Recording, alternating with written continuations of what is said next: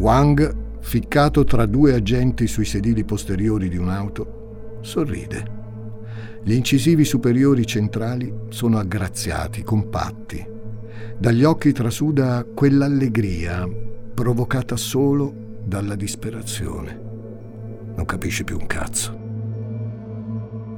Le tappe dei processi gli si insinuano tra le dita, come fossero brandelli di alghe. Ha perduto la cognizione del tempo. Tutte le cose materiali sono inutili. L'esistenza è un viaggio continuo sulle auto della polizia, tra le aule dei tribunali e una cella lurida. Fuori c'è Singapore, con le sue mille mila luci, pomposa come sempre. Quanto si sente fuori posto lì, quanto la detesta Singapore. C'è solo una persona che lo fa sentire in vita, anche se è morta. La signora Jiang Meng, che ha amato più di ogni cosa al mondo. Ma, miei cari e mie care, quante volte vi ho raccontato storie di assassini che, con la scusa del sentimento amoroso, hanno prodotto orrore? Neanche stavolta farò eccezione. Sono Francesco Migliaccio. Benvenuti a un nuovo episodio di Demoni Urbani.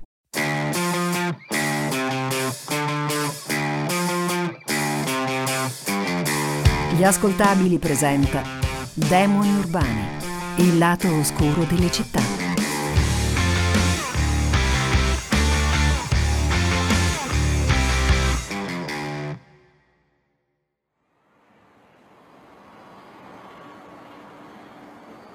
«1996, anno del topo. Ogni giorno al porto di Tianjin è sempre la stessa storia. Tonnellate di merci in movimento, centinaia di persone che lavorano per ore. Quel porto è il più grande della Cina settentrionale. Ne avrete sentito parlare per alcune esplosioni che nel 2015 hanno ucciso quasi 200 persone. La nostra storia però inizia quasi vent'anni prima, ve l'ho detto, nel 1996. Wang Zijian nel 96 ha 30 anni.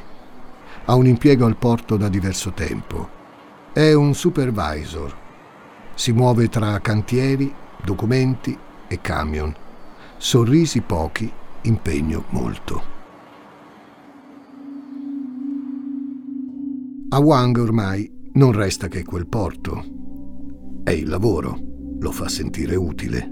Il suo matrimonio è fallito. Sua moglie e suo figlio lo trattano come un estraneo. Ha bisogno di sentirsi amato, anzi ha bisogno di qualcuno da amare.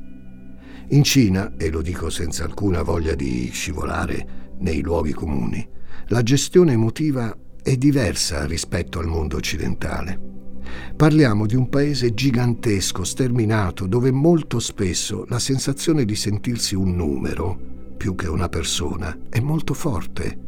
È per questo che quando un collega gli presenta un'altra collega, Jiang Meng, nel cuore di Wang succede qualcosa. Jiang Meng è una donna bellissima e misteriosa. Viene da Tianjin, proprio come Wang, ma non si sono mai visti. A molti può sembrare strano, ma le municipalità cinesi sono gigantesche. Non è facile incontrarsi. Tianjin ha 15 milioni di abitanti, in tutta la Sicilia ce ne sono 5. La conoscenza della signora Jiang è la parentesi dolce tra una giornata di duro lavoro e rientro in una casa dove a nessuno importa di lui, dove si mangia in silenzio a capo chino. Wang spera solo che il tempo finisca in fretta. Jiang Meng, che è nata nel suo stesso anno, la perde presto di vista, ma Wang sa che quell'incontro fugace è servito a dargli qualcosa.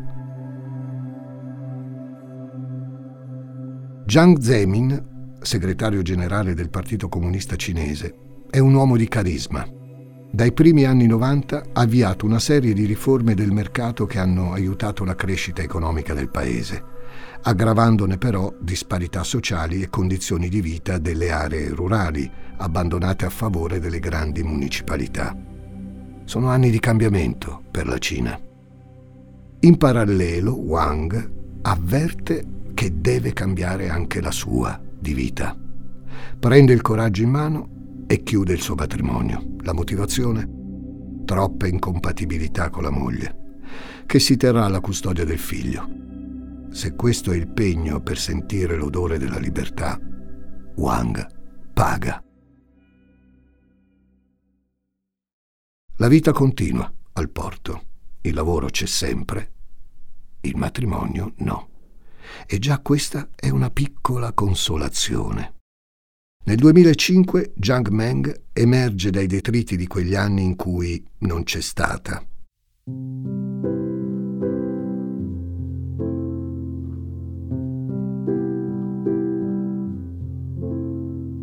Lo chiama a un anno esatto dal divorzio. Non può essere una coincidenza. Lei gli chiede di vedersi per un caffè. Lui accetta si incontrano e per Wang è stupore e meraviglia. La signora Zhang è una donna bella, sicura di sé, fascinosa e ammagliante. Per tutto l'anno Wang Zijian e Zhang Meng si vedono due volte alla settimana. La signora Zhang è una persona che sa ascoltare. Wang non è abituato a parlare di emozioni. Con lei riesce.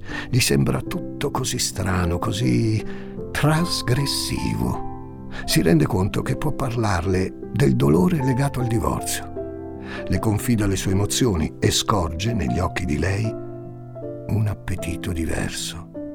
Sì, la signora Jiang è attenta alla sua emotività, ma da lui vuole qualcosa. Qualcosa che anche Wang vorrebbe da lei. Un giorno la signora Jiang non riesce a trattenersi. Provi qualcosa per me, Wang Zijian? Sì, Jiang Meng.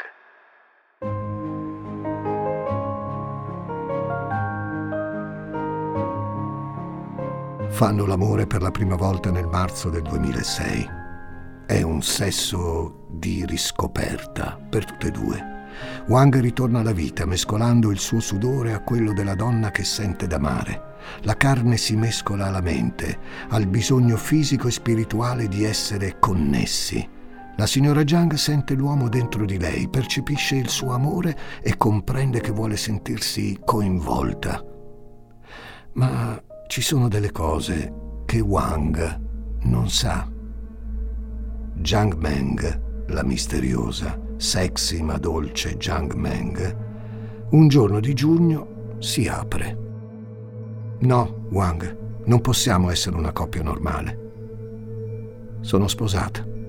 Ho una figlia che è una ragazza. Wang è sorpreso e addolorato. Com'è possibile? Lui si è aperto, ha condiviso i suoi dolori. Perché Jiang non fa lo stesso? Non è giusto. Jiang tenta di difendersi. Lo ama tantissimo. Ma non è così facile decidere di chiudere un matrimonio è legato a un poliziotto, è il padre di sua figlia. La donna allora si ferisce un dito con un ago e scrive col suo sangue. Io amo Wang Zi, ma il dolore è forte e deve bloccarsi. Wang capisce che quella persona deve amarla per sempre. Ferisce la sua di mano e completa la frase con il suo di sangue. Io amo Wang Zi Jian. Poi aggiunge un suo pensiero. Amerò Jiang Meng fin quando vivrò.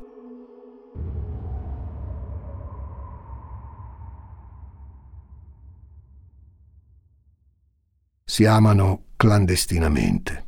La signora Jiang adora Wang non è solo un fatto di sentimenti dolci. Lei percepisce che mentre quello col marito è un rapporto regolare, verso Wang prova desiderio di sesso e di controllo.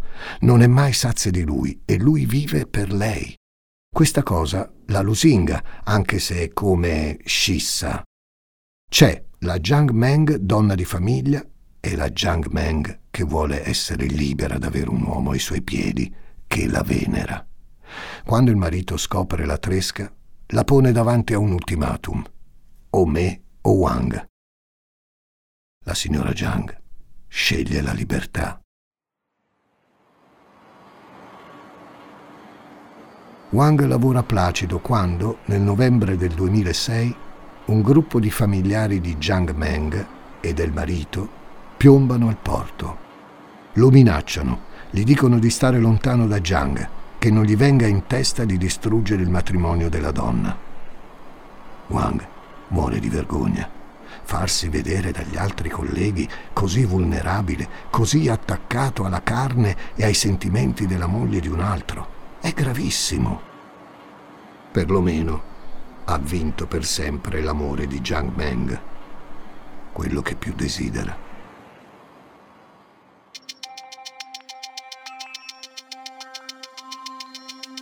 Diversi mesi dopo, in un appartamento di Chengdu, Wang fissa il muro. Cerca di seguire quanto recita un detto del suo paese. Quanto più si giudica la propria compagna, quanto meno la si ama. È passato più di un anno da quando lui e Jiang Meng si sono messi insieme. È stato un periodo in cui l'ebbrezza del sentimento si è mescolata per Wang allo sconforto. Dopo che la loro relazione è venuta allo scoperto, Wang ha lasciato il lavoro, ha chiesto le dimissioni, gli hanno dato la classica buona uscita e lui e Zhang si sono trasferiti a Changdu. Sì, Zhang Meng ha mollato il marito, il poliziotto. Quest'ultimo però si è ammalato, ha avuto un ictus e lei lo cura. Fa quindi avanti e indietro da Tianjin mentre Wang la aspetta. Wang la attende, premuroso e innamorato, ma lei ha sempre una scusa per non rientrare. Oggi c'è il marito malato, domani il capodanno cinese da festeggiare con la figlia, eccetera, eccetera. Muovendo il collo verso la spalla, a Wang capita di guardare il tatuaggio che le ha dedicato. Si è fatto imprimere sulla pelle il volto di Zhang insieme a una rosa. Qualche mese dopo, sulla spalla sinistra, appare un serpente. Sulla destra uno scheletro e un cuore. Il cuore è quello di Wang. Lo scheletro è la volontà della sua compagna di mangiarselo, l'amore. Sul corpo di Wang si combattono due sfumature della storia con la signora Zhang.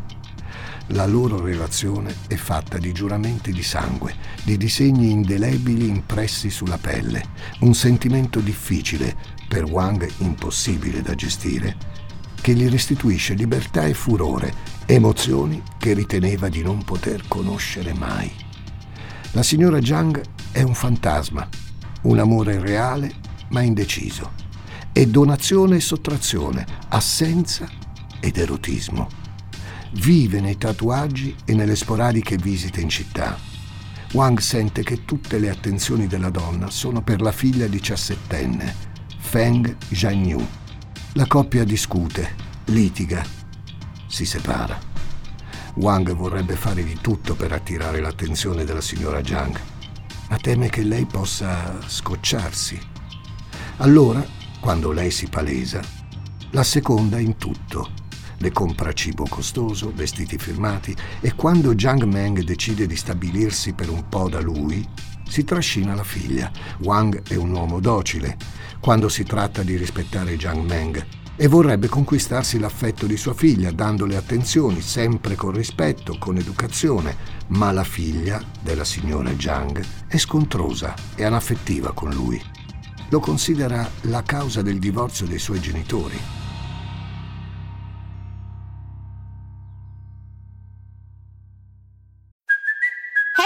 Cuoco for Priceline. Ready to go to your happy place for a happy price? Well, why didn't you say so? Just download the Priceline app right now and save up to 60% on hotels. So, whether it's Cousin Kevin's Kazoo concert in Kansas City, go Kevin, or Becky's Bachelorette Bash in Bermuda, you never have to miss a trip ever again. So, download the Priceline app today. Your savings are waiting.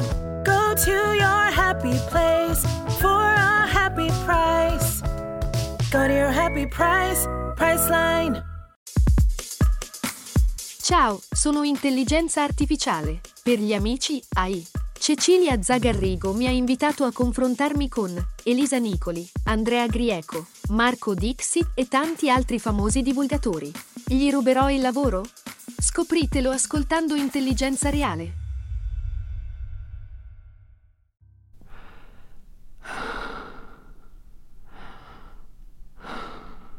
Perché, signora Jiang?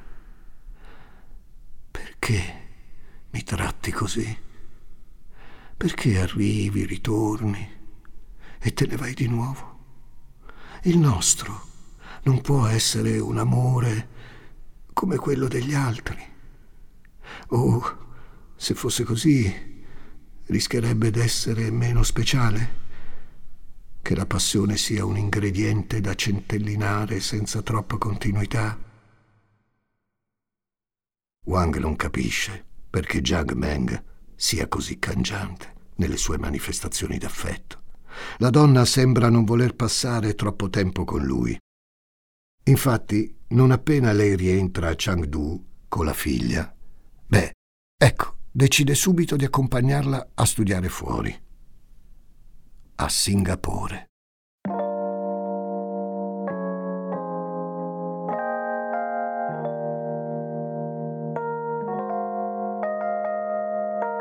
Wang Zijian odia Singapore, detesta le sue luci, la sua identità di città-stato, con così poco polso, le contaminazioni occidentali così estreme, così radicali, lo innervosiscono.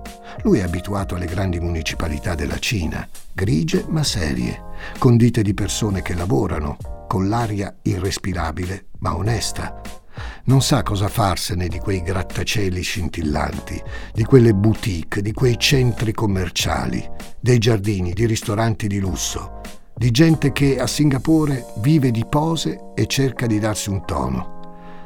La signora Jiang gli sembra ormai una di queste. È diventata una delle cosiddette Peidu Mama, un termine che si usa a Singapore per identificare quelle genitrici che lasciano il loro paese d'origine per accompagnare i figli a studiare nella Repubblica. Possono venire da tanti stati, ma sono soprattutto donne cinesi che condividono la casa con i figli e con altre mamme, con altre creature. La Repubblica di Singapore ha delle regole precise nei confronti di queste figure. Vietato lavorare nei bar e, in generale, lavorare a Singapore per le Peidumama non è ben visto. Servono dei permessi speciali. Singapore vuole infatti che, se stanno in città, devono fare quello per cui sono venute, seguire i figli e i loro studi. Jiang Meng e la figlia si spostano in un appartamento in block 349. Ishun Avenue 11, sesto piano, una zona residenziale lontana 20 km dalle sirene della Singapore da cartolina di Downtown Core, sia turistica che storica che avveniristica. Il block è circondato da tante palazzine cui si ha accesso tramite un portico di metallo, alto 4 metri e mezzo. Attorno agli edifici aree verdi, molti parcheggi per le macchine, una sfilata di portici in cemento e una strada con la segnaletica sull'asfalto che ti segnala di andare piano. Per vostra curiosità, se digitate Ishun su Google, oltre alla pagina Wikipedia, viene fuori un articolo di 99.co, un sito che offre opportunità immobiliari a Singapore. Ishun è una delle città che compongono la città-stato di Singapore. Per l'articolo di 99.co, la più pericolosa di tutte. Questo perché è densamente popolata, ci vivono circa 220.000 persone, e poi perché a Singapore il tasso di criminalità è molto basso rispetto ad altri stati, quindi si resta colpiti quando si leggono certe cose. A Ishun è capitato spesso di sentir parlare di spaccio di droga, di possesso di armi, addirittura di un serial killer di gatti e di qualche omicidio.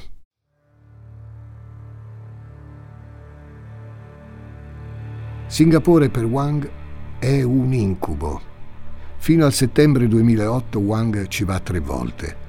È in visita nell'appartamento che la signora Zhang e Feng Jianu condividono con un'altra mamma, la signora Yang Je, che vive lì con la figlia Li Meilin, quindicenne, compagna di scuola di Feng Jianyu, in un istituto della Repubblica altamente qualificato. Wang in quella casa si sente un estraneo le tre volte in cui vi fa visita. Si ritrova spesso a fissare le pareti, provando a cacciare l'umiliazione che porta addosso.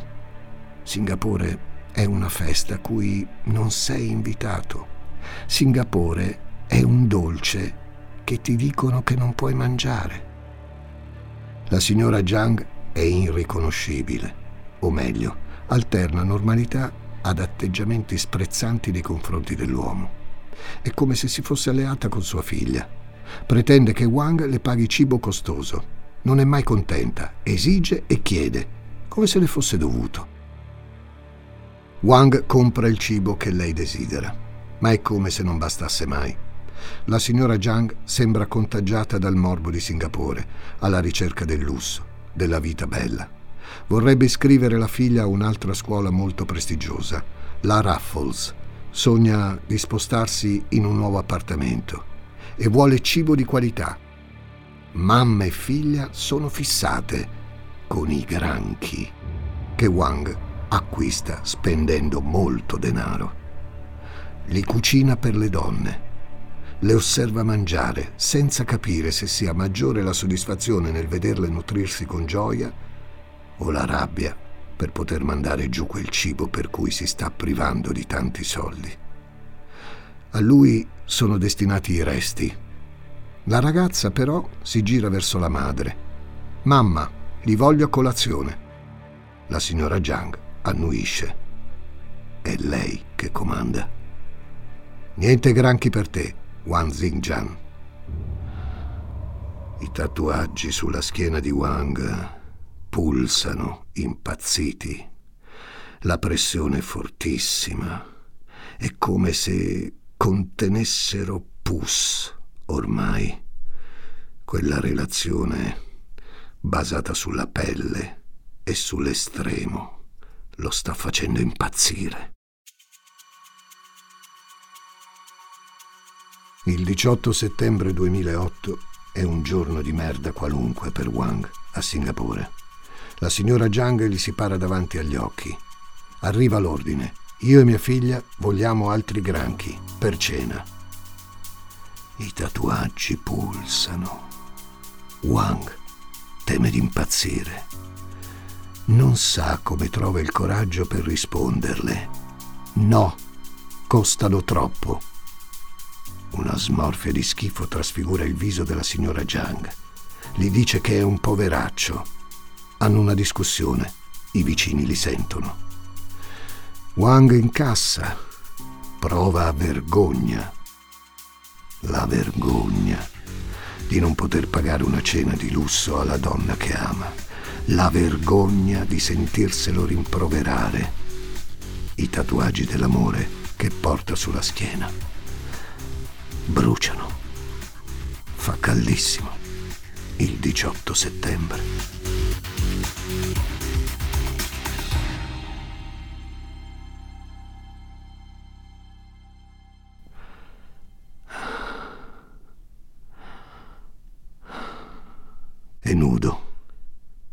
La signora Zhang è accanto a lui. Wang ha gli occhi sbarrati. Il buio è rivelatore. Si alza, va in cucina. Feng Jianyu dorme in soggiorno. La signora Yang Je e la figlia Li Meilin sono nella loro stanza da letto. Dormono anche loro. Wang in cucina prende in mano un coltello di quelli seghettati. Ritorna in camera. La signora Zhang dorme. La fissa. È davvero lei la donna per cui si è rimesso in gioco, quella che gli ha fatto respirare la libertà e che adesso lo fa sentire un cretino.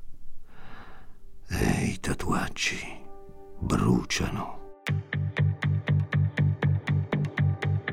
La lama seghettata penetra nella pelle della signora Zhang. Wang maneggia il coltello in maniera meccanica. La lama entra ed esce. Il sangue schizza. Wang Zijian sente che i tatuaggi pulsano di meno. La lama entra ed esce. La signora Zhang si è svegliata. Il demone che la sta ammazzando la fissa. Lei tenta di gridare ma le urla le muoiono in gola.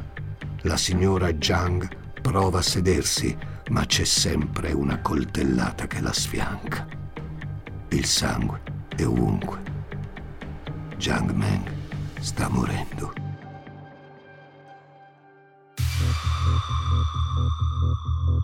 Un'ombra si palesa sull'uscio della porta. Chiede conto di quel massacro. È Feng Jianyu, 17 anni, figlia della vittima.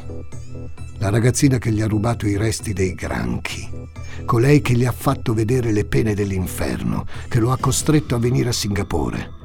Wang non le deve più nulla, non ha più bisogno di far colpo su di lei. La signora Zhang sta morendo, è agonizzante e ubriaca di sangue. L'uomo si avventa sulla diciassettenne. La lama del coltello seghettato squarcia la pelle della ragazza. Wang Zijian perde il senso della misura mentre la squarta. Si concentra sul ventre della diciassettenne, invadendolo con la lama, mentre le viscere vengono spappolate. Il puzzo in quella stanza è insopportabile. Quasi cento colpi di coltello seghettato uccidono madre e figlia. Giacciono senza vita in camera da letto. Wang sa bene che in quella casa ci sono altre due persone. Ritorna in cucina, perde un po' di tempo a riflettere sul da farsi. Poggia il coltello seghettato, apre i cassetti, estrae un altro coltellaccio, di quelli per affettare la carne. Di là, nell'altra stanza, ci sono Yang Je e Li Meilin hanno sentito le urla. Non sanno se chiamare la polizia. Wang le raggiunge. Sono due testimoni. Deve zittirle per sempre.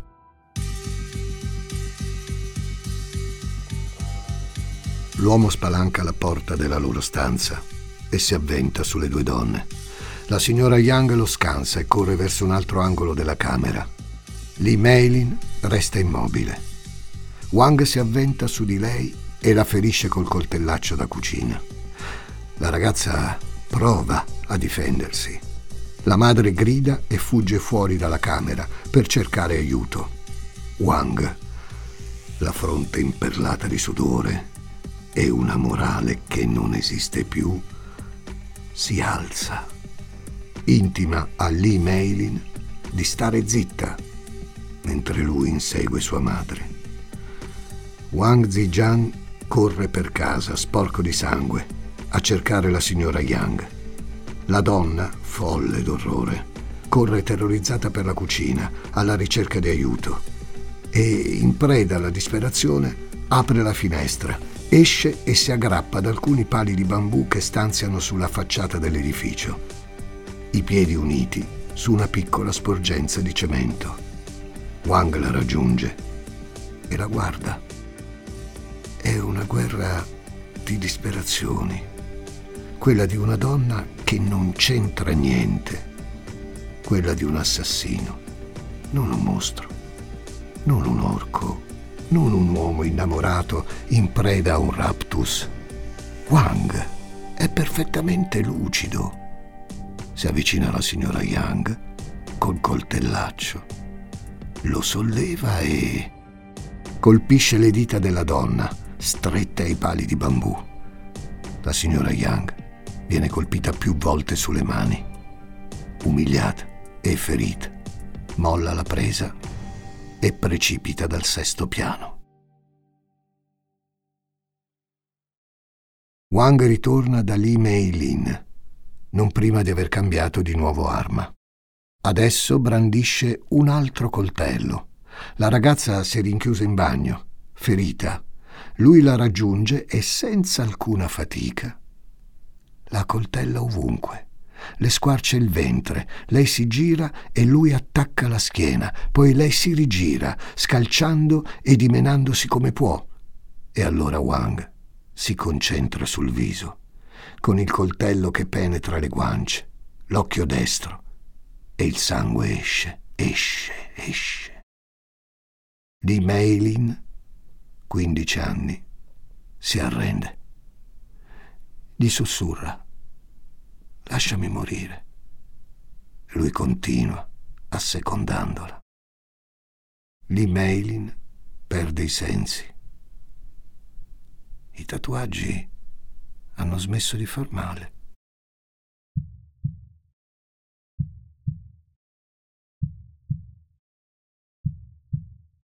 I vicini intanto hanno visto il corpo della signora Young su un blocco di cemento nel cortile del condominio. Hanno chiamato la polizia. Wang ci prova a scappare. Si cambia, si ripulisce del sangue. Ha riportato anche lui delle ferite che prova a tamponare alla belle meglio. Ma arriva troppo tardi. Gli agenti sono davanti alla porta di casa. Lee Meilin è ancora viva. Quando riprende i sensi, sente che Wang sta parlando coi poliziotti. Le diranno più avanti che sua madre non è sopravvissuta a quell'attacco assurdo. Nonostante le numerose ferite, purtroppo perderà anche un occhio. La ragazza riesce a riprendersi. Sarà testimone chiave del processo e riuscirà a concludere brillantemente i suoi studi.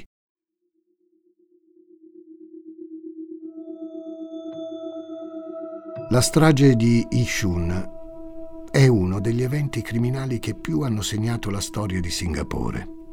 Wang, dopo l'arresto e durante i processi, si difende. Ho avuto un vuoto, non sapevo chi e perché colpissi, eccetera, eccetera. I suoi avvocati parleranno di disturbo dell'adattamento, dovuto all'incapacità di adattarsi a una situazione come quella della vita a Singapore. Chi lo accusa, e poi i giudici, ci credono poco.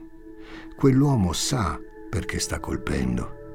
In lui ci sono consapevolezza e crudeltà. Altrimenti come si motivano i cambi delle armi?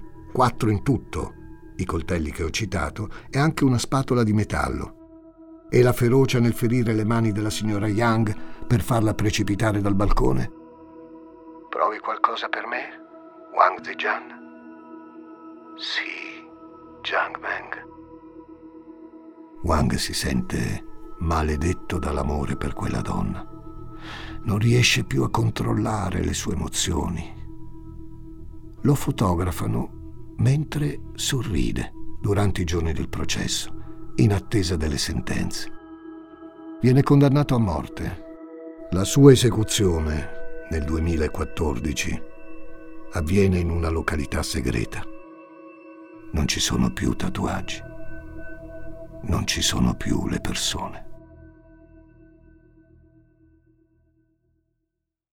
Un caro saluto da Francesco Migliaccio e a presto con una nuova storia di demoni urbani.